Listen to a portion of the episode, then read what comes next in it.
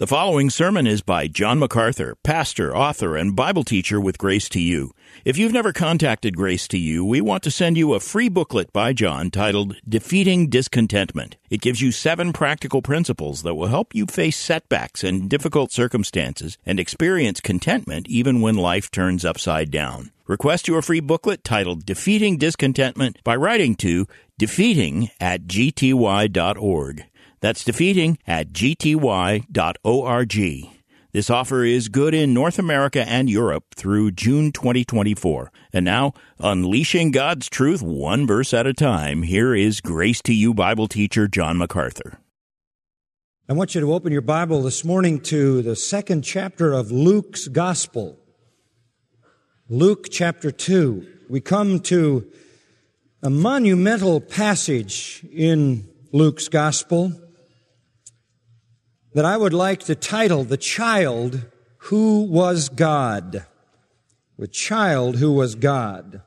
Luke chapter 2, and we'll begin looking at verse 39. It always amuses me when I see bumper stickers on the back of cars that say, my child is an honor student at blank school.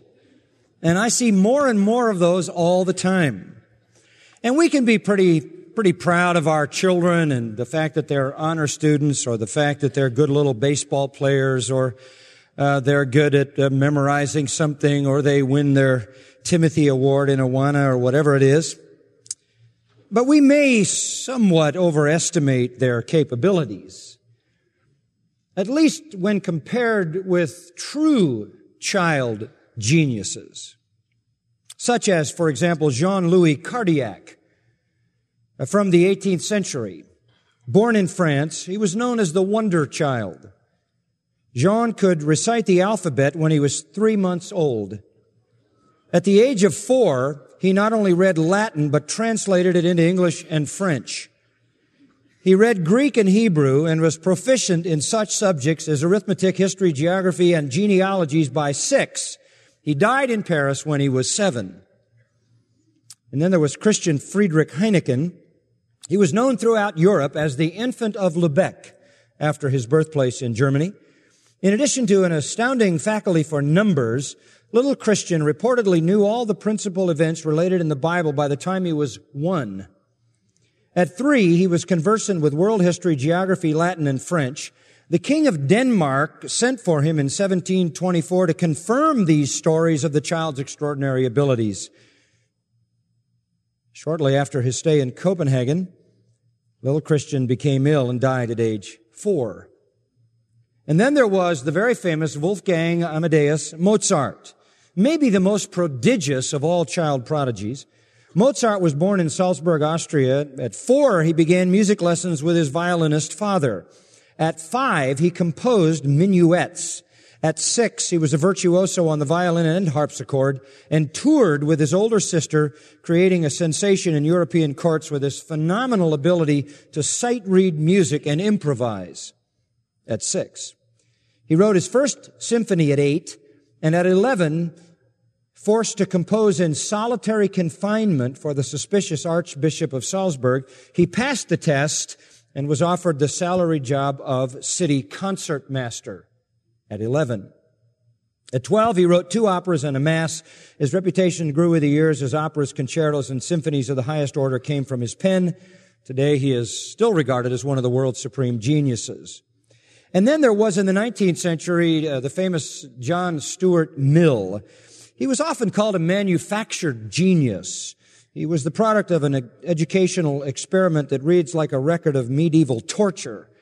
His uh, irritable father was a historian and philosopher named James Mill. He forced his son to learn Greek at three, history at four, Latin, geometry, and algebra by eight.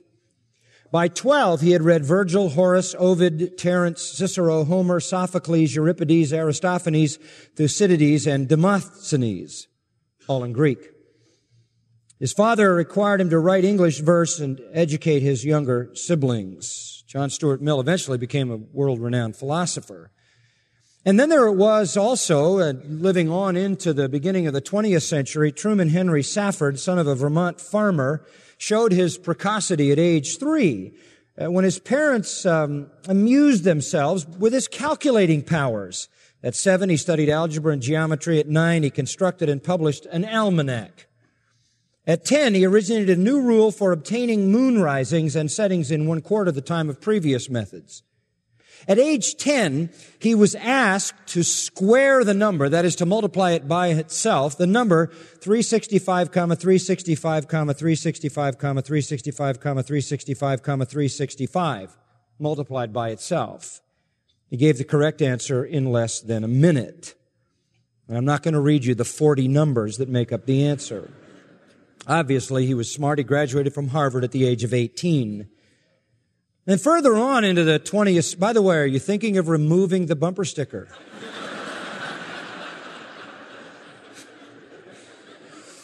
uh, further into the 20th century, uh, there is William James Sidis, um, son of a Harvard uh, psychology professor who used to uh, use his child to prove that children could master very complex subjects at a young age. At six months, he knew his ABCs. At two years, he read adult books. He was into advanced mathematics at three, mastered French by four. At eight, he graduated from high school after independent study in Greek, Latin, German, Russian, French, Turkish, and Armenian. He entered Harvard at 11, where he lectured the Harvard Mathematical Society on fourth dimensional bodies. And then there was still alive Joel Kupperman, born in 1936. He was the most famous of the uh, famous uh, quiz kids, radio quiz kids of the 1940s. At five, uh, he sent the show an application letter in which he mentioned his ability to do 98 or 99 times any number in his head immediately. Asked during an audition to multiply 24 by 98, he answered, that would be 2,352. When asked how he got the number so fast, he replied in his soon to be famous lisp, that is a thiquet twick. the twick which involved working to the nearest zero, he had discovered himself. His IQ was in excess of 200. It was not measurable. At five, he had the highest general mental development of any child tested ever by the Chicago, Chicago Public Schools. And eventually he received his PhD at Cambridge. He's now on the faculty of the University of Connecticut and publishes scholarly books and articles. Michael Grost, born in 54, was the son of a credit union manager in Lansing, Michigan. He astounded his mother by reading aloud to her without any previous instruction. His IQ is so high it can't be measured. He was obviously under challenged at school. At four, on his first day in kindergarten, he saw a classmate coloring an apple blue. He remarked with interest, that's the kind of approach Picasso would use.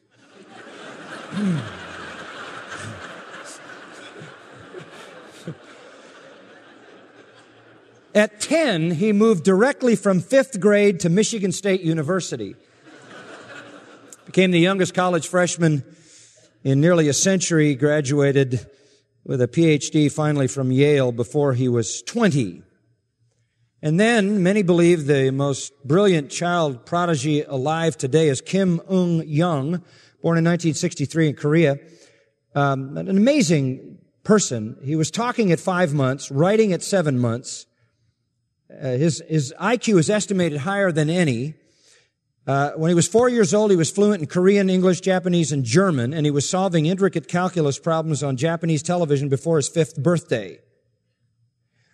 And then there was Joe Hall, born in 1966 in tiny Plumtree, North Carolina, uh, son of a high school band director, surprised his mother by copying the alphabet when he was only 14 months old. At three, he read adult books on space and electronics. At five, he was playing the classics on the piano and composing. Stunned parents discovered that he had leukemia, however, so he read about it, and the child remarked, I suppose my statistical chances don't look too promising. And he would know his uh, intellectual curiosity undimmed, the boy struggled determinedly against his disease. At six, he became a pianist with the high school bands. He won a countrywide contest with his compositions. Bored with school, his IQ off the charts, uh, exhausting the resources of the local library, he read in three weeks 400 pounds of technical material donated by the Army. At 10, he corresponded with rocket scientist Wernher von Braun and set up his own center for UFO investigation. Amazing children. Amazing children.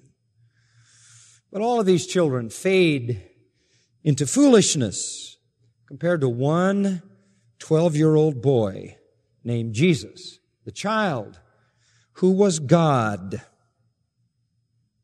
In a dramatic and a moving account of the one recorded incident in the first 30 years of Jesus' life, Luke gives us a glimpse of the child who was God. No human genius, no IQ immeasurably in excess of the number 200 could even come close to the mind and the capability of the child who was God.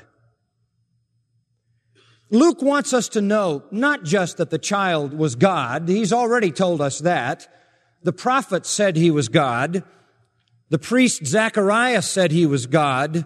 This child who was to be born, the light to the Gentiles, the day star who would arise from on high. The angel told Mary he would be the Savior, the Son of the Most High God, who would rule over an eternal kingdom. The angel also told in a dream the father Joseph that his child would be Emmanuel, God with us. Simeon, the man in the temple, gave testimony to the fact that this was God, this was the one from heaven, the Messiah. Anna confirmed that this was the one who would bring redemption to Israel. Luke has made it clear by the prophets and the angels and the testimony of Joseph and Mary and the testimony of Simeon and Anna that this child is indeed the Messiah, the Savior, the fulfiller of all of Israel's hopes and comforts and peace and salvation and glory. That in fact this child is God, virgin conceived and virgin born, Son of the Most High. But it is important for Luke to tell us that the child knew that he was God. That the child understood who he was. That he came to a complete understanding of his nature and his mission. This is not something that came on Jesus later in his life. This isn't some metamorphosis that a human went through, say, at the age of 30 when some divine element came into his life. Uh, this is not some real imaginative idea that Jesus had, which he tried to foist on some unsuspecting public when he launched his ministry. Not something that he, he personally claimed for himself only after he was sort of thrust into the limelight by well-intentioned friends later in his life. But rather, this was his true identity. He was God and he knew it. He was the child who was God and he knew he was God and he understood what that meant in terms of personhood and in terms of identity and mission. And here we have in verses 39 through 52, the end of chapter 2, the only incident ever recorded in the first 30 years of Jesus' life and the only words that Jesus is ever recorded to have said in those 30 years. And it all happens at the age of 12. By the time he reached 12, he knew exactly who he was and he knew exactly why he came. And that is the incident that Luke selects because of its monumental importance. And we're going to be looking at this incredible instance over the next couple of weeks. I confess to you that I tried to get further than I did in the first hour. But I have learned to sort of trust the Lord on those kinds of things. I, I wanted to get to a, a culminating point, a concluding point. I never got there. So I, I just let you know that there's going to be a bit of a process until we come to the fullest understanding. But don't feel bad about that. Joseph and particularly Mary were going through the same process of trying to unfold all the significance of this very event recorded here. Now we ended our last study at verse 38 with the testimony of Simeon and Anna as to the identity of the child. Immediately upon completing that testimony, we now have heard from uh, Gabriel the angel that this in fact is the Messiah, the Son of God. It has been given to Mary and also in Matthew's gospel recorded that he spoke to Joseph as well in a dream. We have heard the testimony of Mary herself that God has brought salvation. We have heard the testimony of Zacharias, the father of John, that a horn of salvation has been raised up in this child born to Mary. We have heard the angels in the fields announcing to the shepherds, glory to God in the highest and peace on earth at the birth of the Savior of the world. We have been told by Simeon that this is the one whom the prophets promised, who would be a light to the Gentiles as well as bring glory to Israel. And Anna's testimony that this was the one who would bring redemption to Jerusalem. All of that testimony has been given but we need to hear from the child himself. Is this something that people were forcing on him? Is this something that was being pressed on him so that because of mounting Jewish messianic expectation, he sort of pushed himself into this place when he reached the age of 30 and assumed a role? Or is this his true identity? Well, it's critical to understand that it is his true identity, and that's why the remarkable incident at the age of 12 is recorded for us so it leaves absolutely no question as to the understanding of Jesus with regard to his true identity. So we transition out of the testimony of Simeon and Anna in verse 38 to verse 39 where our passage begins. And it says, and when they had performed everything, they being Joseph and Mary, according to the law of the Lord, they returned to Galilee to their own city of Nazareth. Uh, performing everything according to the law of the Lord refers back to verse 22. Uh, after a Jewish woman gave birth to a male child, she was to go 40 days later to the temple to make a purification sacrifice. And that's exactly what they did, as verse 22 indicates. When the days, the 40 days uh, for their purification according to the law of Moses were completed, they brought the baby up to, G- to Jerusalem to present him to the Lord. They went up, they made the appropriate sacrifice, they did what they were to do. Of uh, setting apart the male child, verse 23 indicates, as the Old Testament instruction had been given in Exodus and in Numbers. And then verse 24 to offer the sacrifice, in their case, a pair of turtle doves, two young pigeons, because they were too poor to, to afford a lamb. So they did that. They made the sacrifice. They presented the male child to the Lord. They uniquely presented this child, this virgin conceived child to God. And then verse 39 says, after doing all of that, they went back to Galilee to their own city of Nazareth. However, between the completion of that and the return to Nazareth, there's a very important part of the history of the birth of Christ that's not given by Luke. Luke jumps from completing the ceremonies in verse 39 to going to Galilee, but there's something that happened in there of tremendous importance. What is it? It is the visit of the wise men. It is the slaughter of Herod and the deliverance of Jesus from that slaughter by warning by an angel that caused them to flee to Egypt and escape that massacre. All of that occurs between the time of purification at the temple and the time they return to Galilee. Now, it doesn't serve Luke's purpose to re-record what Matthew has already given. So if you want that entire remarkable story, read Matthew 2. The whole chapter, verses 1 to 23, unfolds that marvelous story. You say, how do you know it happened then? Well, it had to have happened then because they were living in a house. Uh, the wise men came to a house, which was different than the stable where they were at first. It also had to have happened then because when they came for purification, uh, they had to offer birds, as it says in verse 24, and that was done only if you had limited funds. When the wise men came, they brought gold and frankincense and myrrh. Literally, they brought a cache of immense wealth and gave it to Joseph and Mary, certainly providing enough money for them to have purchased a lamb for the purification, if in fact the wise men had come before that ceremony was held. The fact that they bought turtle doves, the cheapest of all things, next to just offering grain, indicates they had no such money, which tells us the wise men hadn't yet been there.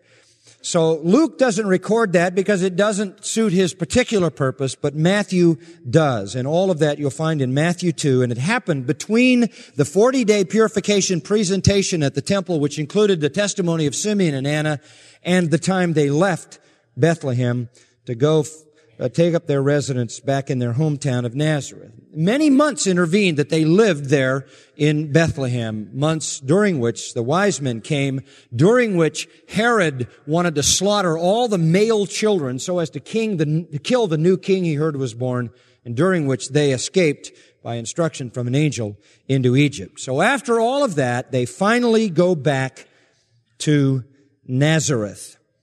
Now we pick the story up in verse 40, and it is here that we really begin to focus on the life of the child who was God.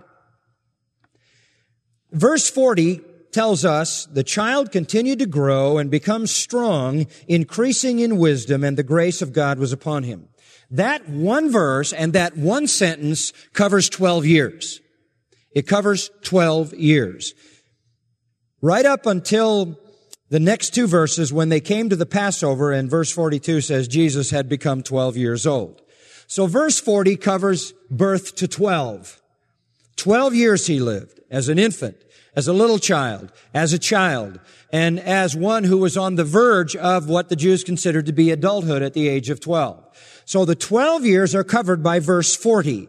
Then verses 41 down into verse 51 cover an incident that happened when he was 12. Then verse 51 and 52 cover from 12 to the beginning of his ministry at age 30. So verse 40 covers 12 years. And then you have an incident at the age of 12 that goes down into verse 51. And then verses 51 and 52 cover the final 18 years until he reached 30 and began his ministry. So you have the birth to 12 in verse 40, essentially 12 to 30 in verse 52, and an incident at age 12 in the middle. This is all we know, folks, about 30 years. This is it. This is all we know from the 40 day purification to the time when Jesus began to preach and was baptized by John. 30 years of his life are going to pass before us essentially in two verses, verse 40 and verse 52 with an incident in the middle at the age of 12. It is very important to understand that if you have 30 years of history and only one incident recorded, that incident is of monumental significance. And we're going to see that before we finish our look at this portion of scripture. But let's begin by looking at the silent years of childhood from birth to 12 as recorded in verse 40.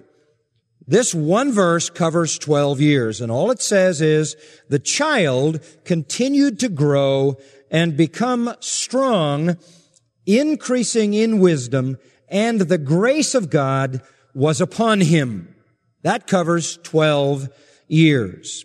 And basically it's a very, very sort of sort of simple statement that he developed as children developed. Now, this is something that's important for us to affirm that Jesus was fully man. He was man from the very beginning. There have been all kinds of strange heresies that have Jesus as a phantom spirit or a ghost or something less than human. This is to indicate to us his real and true, genuine humanity. As all children grow, so this child continued to grow in the very normal physical pattern of growth. He grew from his infancy to being on the brink of adulthood at the age of 12. His growth is uniquely defined as becoming strong becoming strong. Obviously, there's a physical component in that. And, and as Jesus grew and was sinless, never sinning, uh, without the stain of sin on his life, without the effects of sin in his life, without the declining um, entropic effects of fallenness in his life, he grew as no other child ever grew. I mean, he grew as a child grows, but in a manner that's unique, in a, in a manner unaffected by sin. His growth was never hindered, never impaired, and never restricted or never affected by sin. And so he developed certainly a kind of physical strength, a kind of uh, physical manliness, a, a kind of look that would be unique. He could certainly do the labor of a carpenter, which Mark 6 3 indicates was what he did in his, in his father's business. He could certainly walk miles. And of course, if you live in Nazareth, you can go there today. You never walk anywhere on a flat level. You're either going up or down. It's on the side of hills. And all of Galilee is rolling hills. He could, he could walk for miles, the strength to do that, the strength to endure sleeplessness, as he did often in his ministry, praying all night, the strength even eventually to be tortured, the strength to be crucified and still alive so that his life wasn't even taken from him by the act of crucifixion. Rather, he gave it up by himself.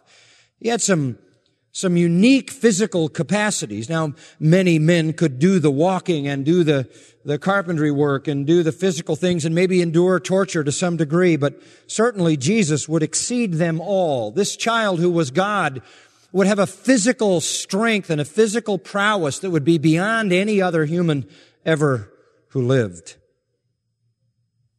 But his growth was not only physical, it was spiritual. And when it says there in verse 40, and become strong, the word strong really is best linked with the following participial phrase, increasing in wisdom, so that that participle describes the strength as the strength of being literally in the Greek full of wisdom.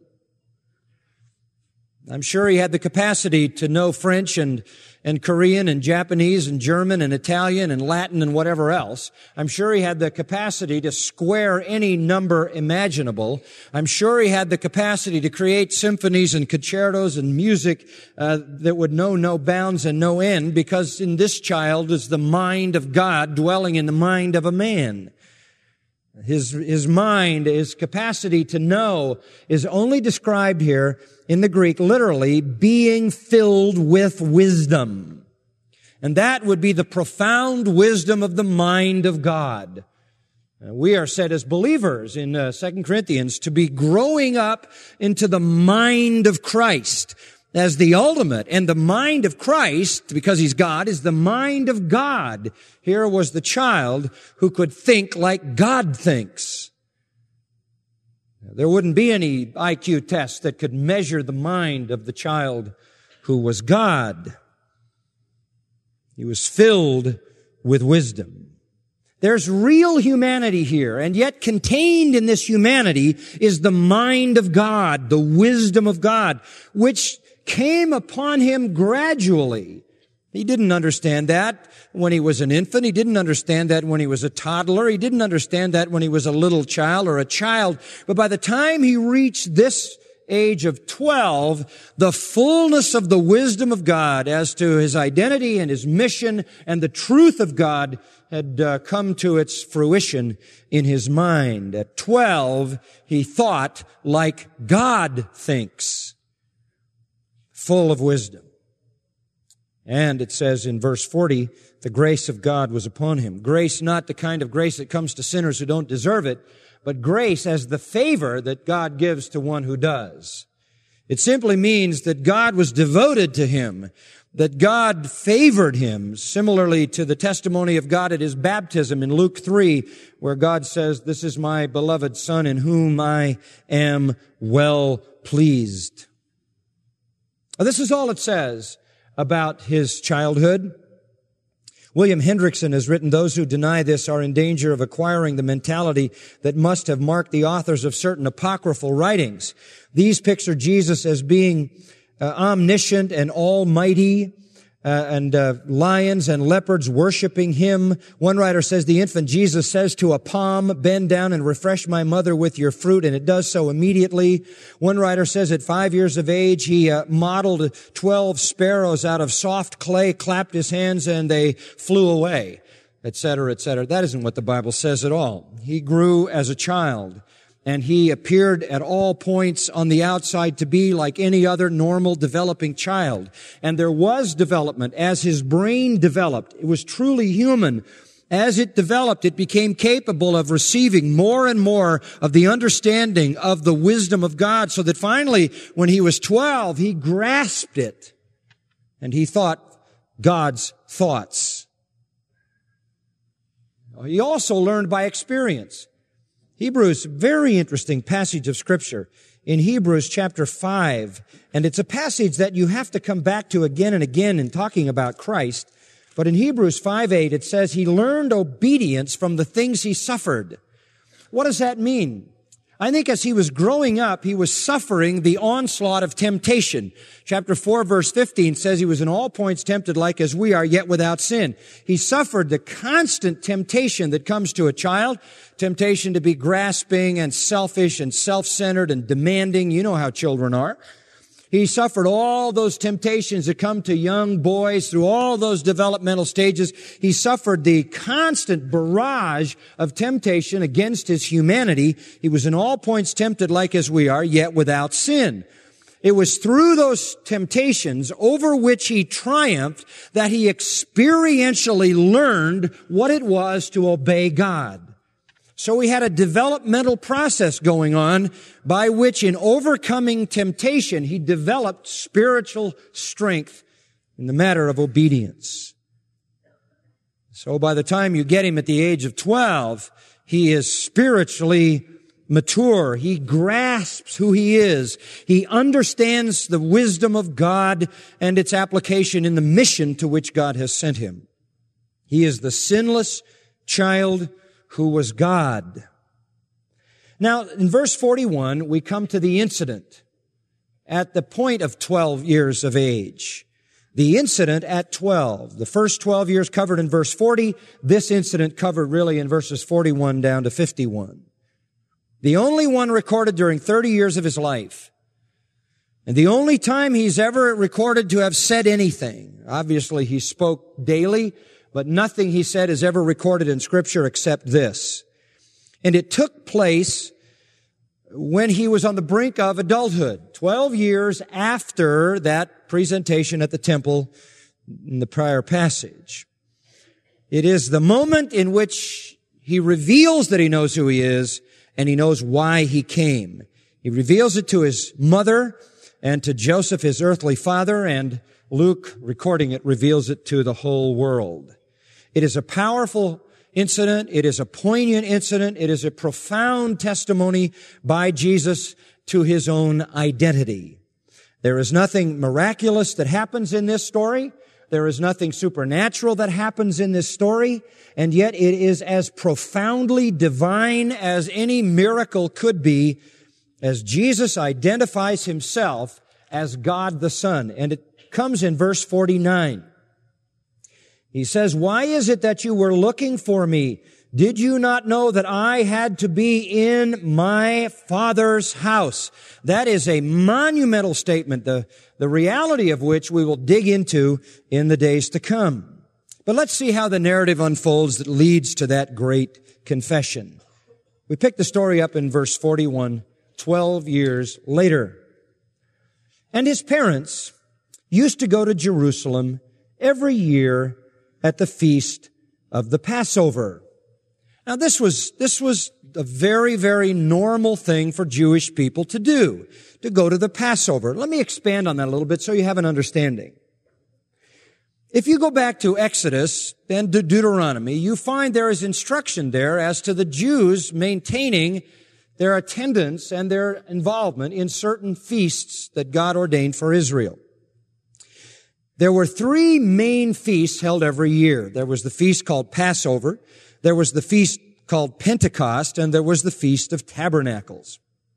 Passover was a one day feast that happened on the 15th of Nisan at the beginning of the Jewish calendar year.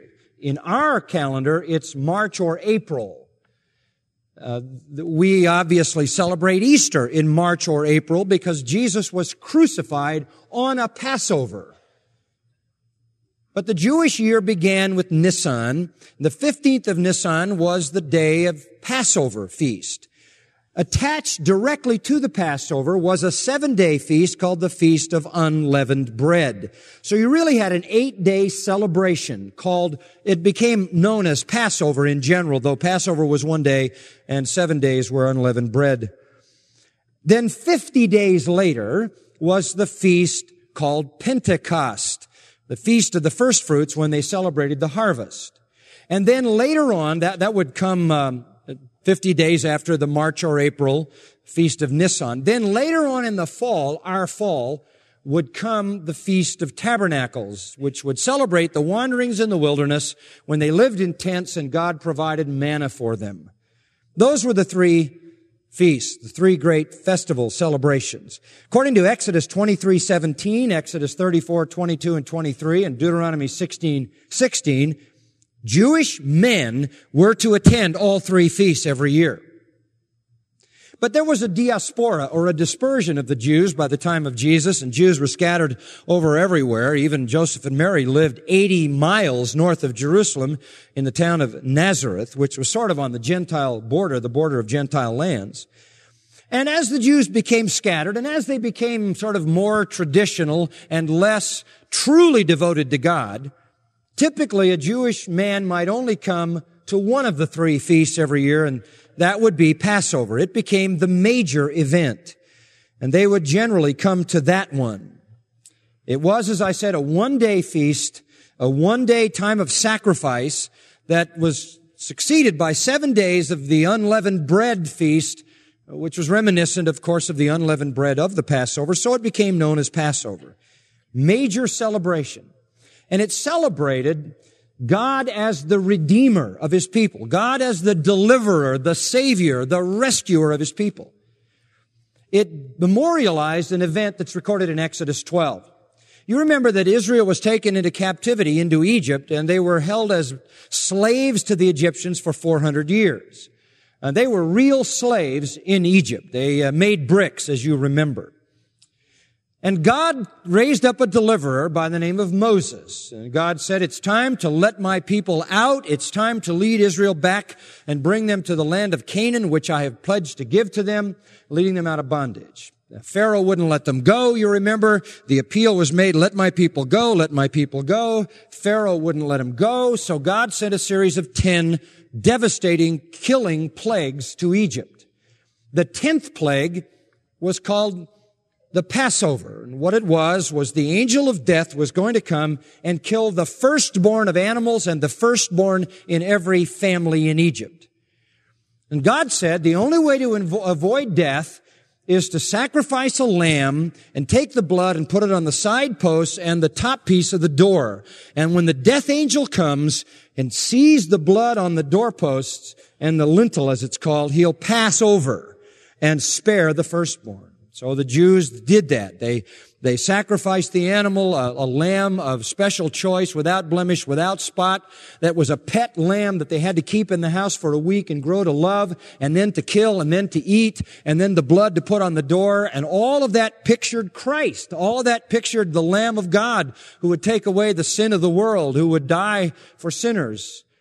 And there was the Passover angel coming. And as he came, he saw the blood and passed by. So that was the Passover. And that was the last plague that launched uh, the Egyptians' decision to let Israel go. And they all gathered, you remember, under the leadership of Moses. They came to the Red Sea. God parted the Red Sea. They went across the Red Sea and were on their way to the land of Canaan. Pharaoh and his army tried to follow and were drowned as the sea closed in on them.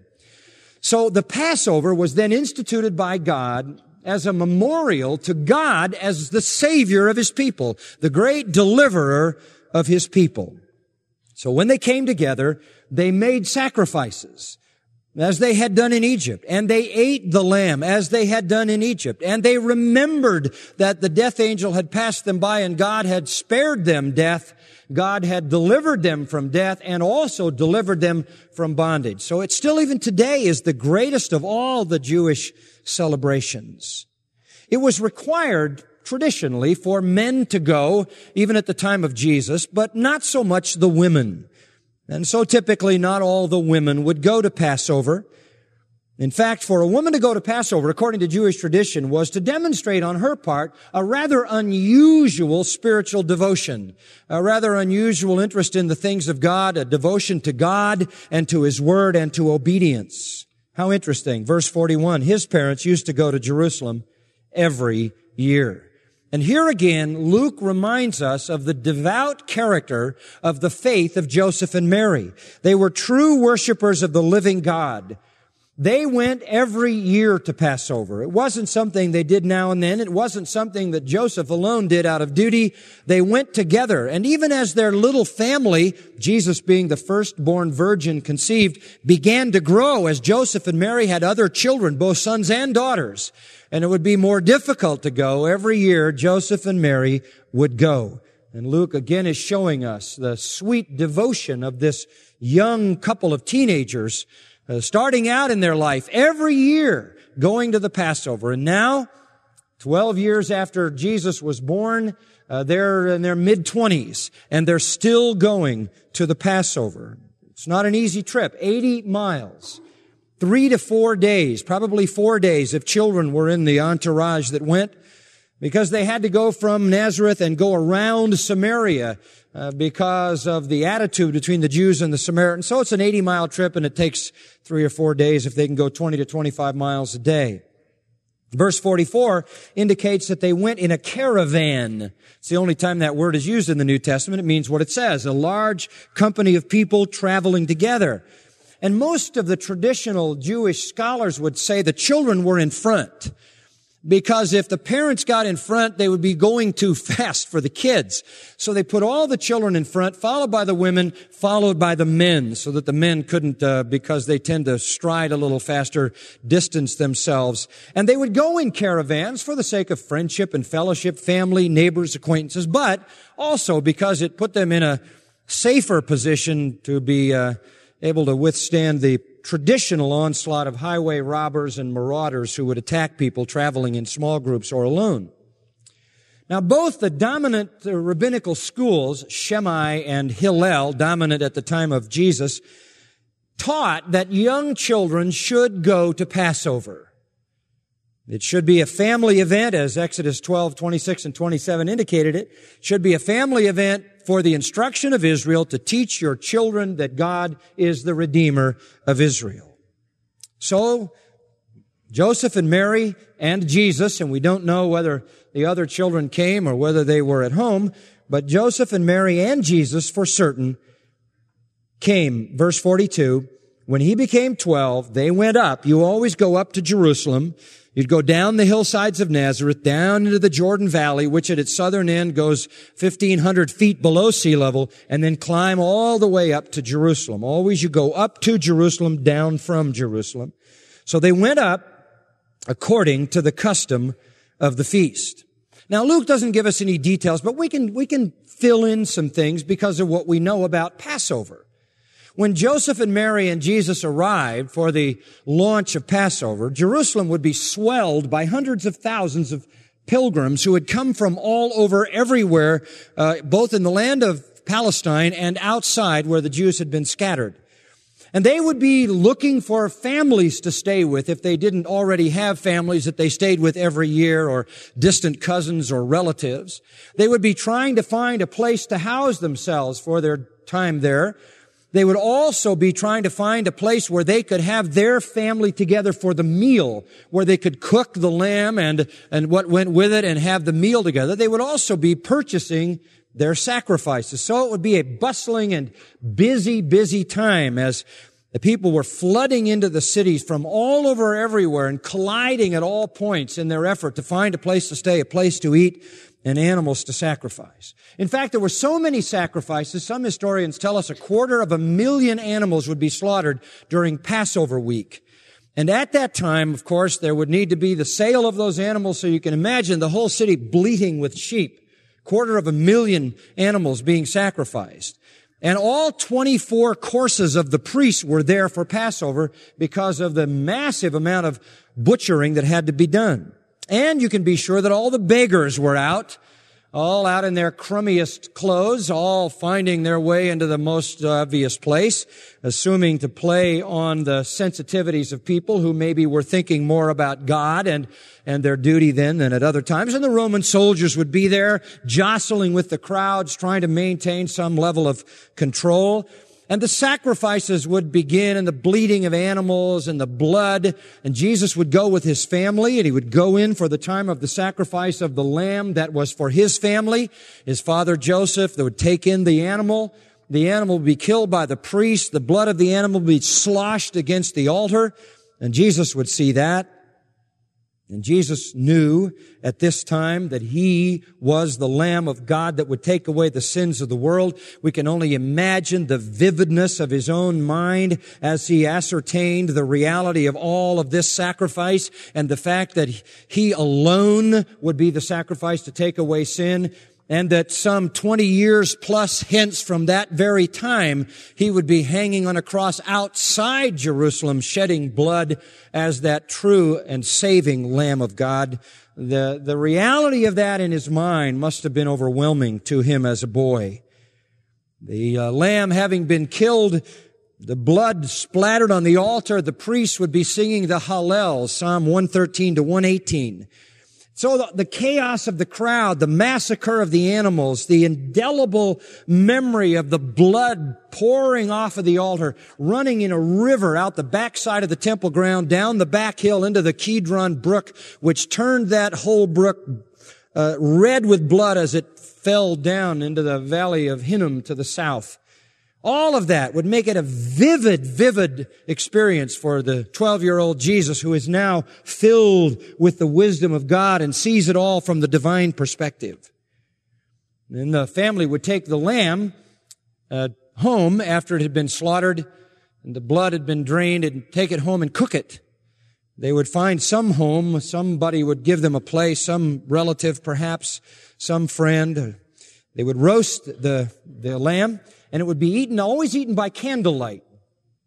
Because it was at candlelight that the Passover took place. It was at dark. And they would sing psalms and they would pray to God and they would worship and celebrate God as their Redeemer as they ate that lamb. Now, when the meal was over, a, a tradition developed.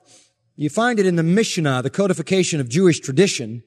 At the end of the meal, a son asks a question of his father typically the oldest son. In this case, most likely Jesus would have looked at Joseph and after the meal was complete, he would say this. And still to this very day, Jewish sons ask this question at Passover. The question is, why is this night different from all others? That question then gave the father, Joseph, the opportunity to repeat the amazing story of the Passover in Egypt. Then after the story, the whole night was filled with worship and praise, as was the whole week. Well, verse 42. That's what happened when the 12 year old Jesus went up to Jerusalem according to the custom of the feast. And why is it important that he's there at the age of 12? Well, I think you probably have a little idea about that, and I'll just fill in a couple of blanks because we're not going to get beyond this.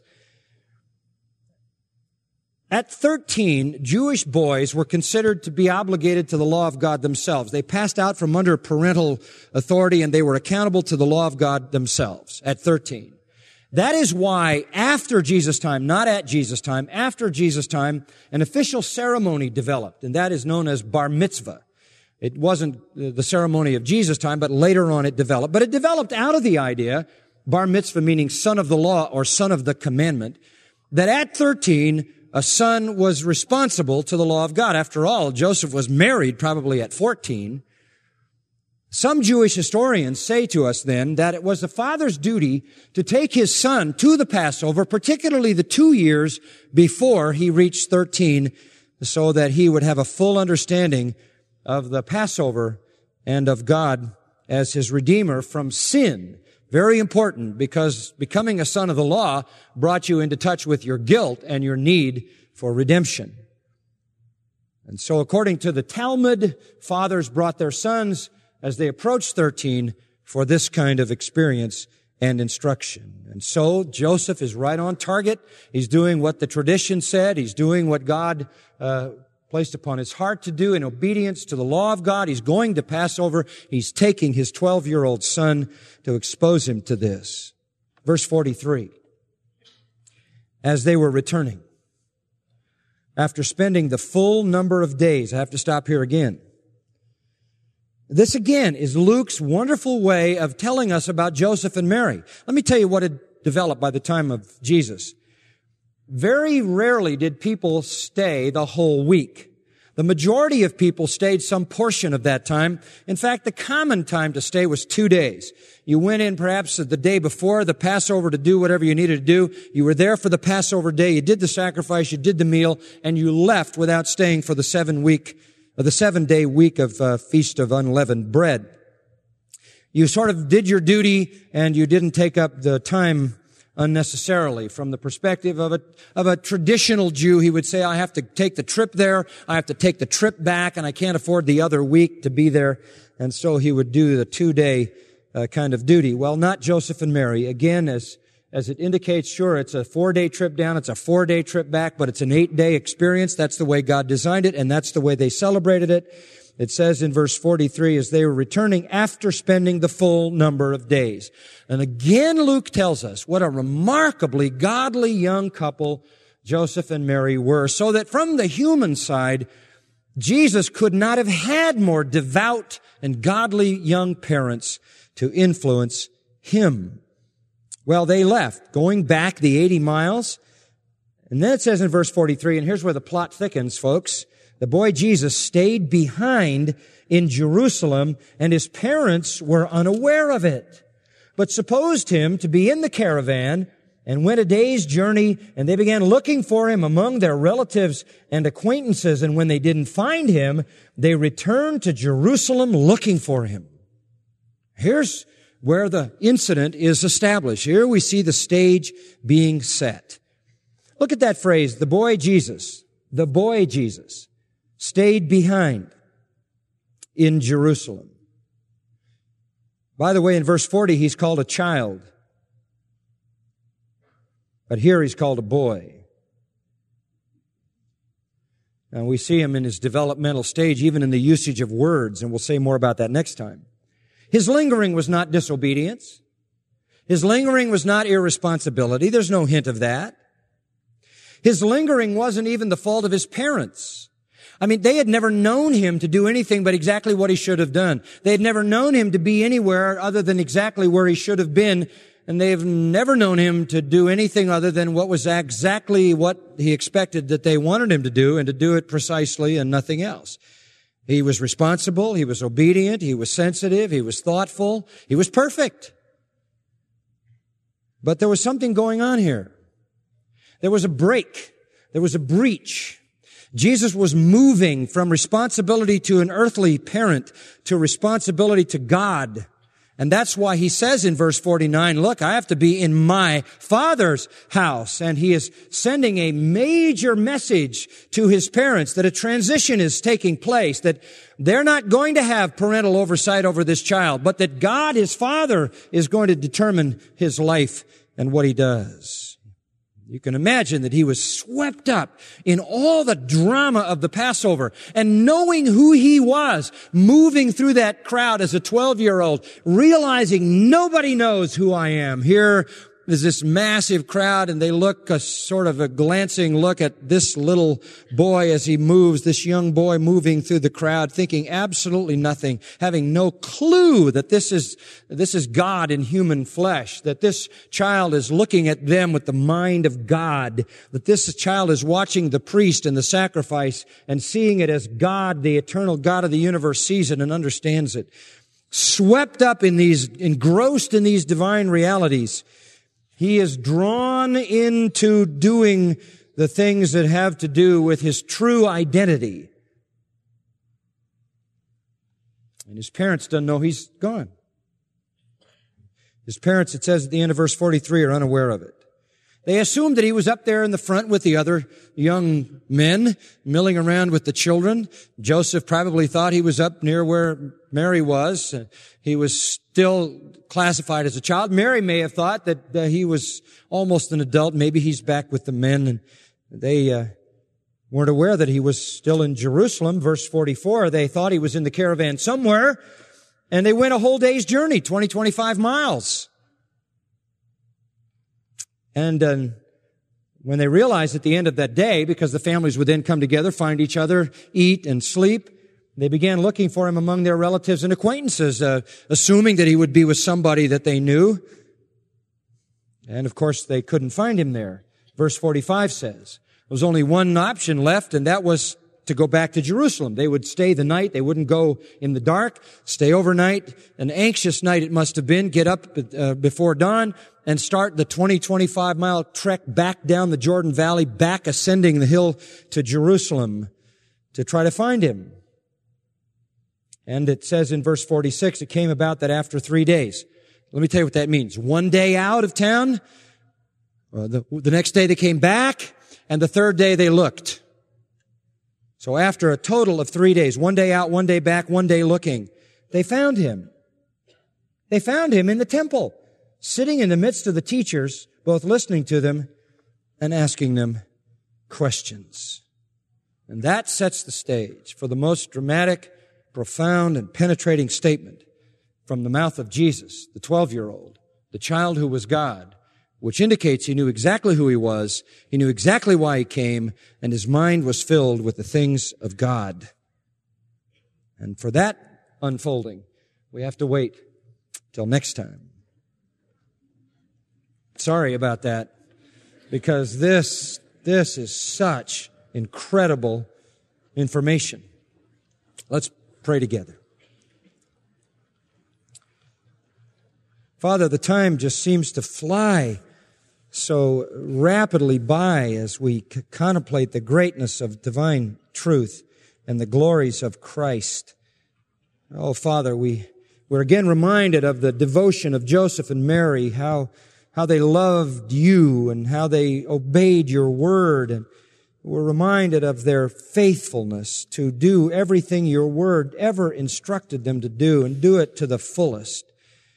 And we're reminded as well in this wonderful story of the child Jesus who, who understood at the age of 12 the, the breaking dawn of all the fullness of the truth of God on his mind, uh, that which had emerged as the years went by of his childhood. And now he was full of wisdom and he could see the Passover and he could see the sacrifice and he could see himself in it and realize what was coming some 20 years later. Father, we, we're in awe of this incredible scene and of the child who was God, who had to be in his father's house, doing what pertained to your will, not to his parents, though he loved them and was a faithful son. Father, we thank you for the wonder of Christ who exceeds any and every genius whose mind could never be measured, whose intelligence could never be fathomed, because he is the child who was God.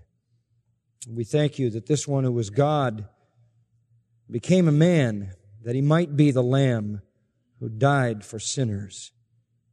He knew it, and we know it, and we praise you for it. In his great name, amen. You've been listening to John MacArthur, Bible teacher with Grace to You. For free access to all of John's lessons and a listing of study Bibles and books available for sale, visit Grace to You's website at gty.org. John MacArthur and Grace to You reserve all copyright protection under applicable law. Our copyright policy is available at gty.org and it includes instructions for and limitations on duplicating this digital file.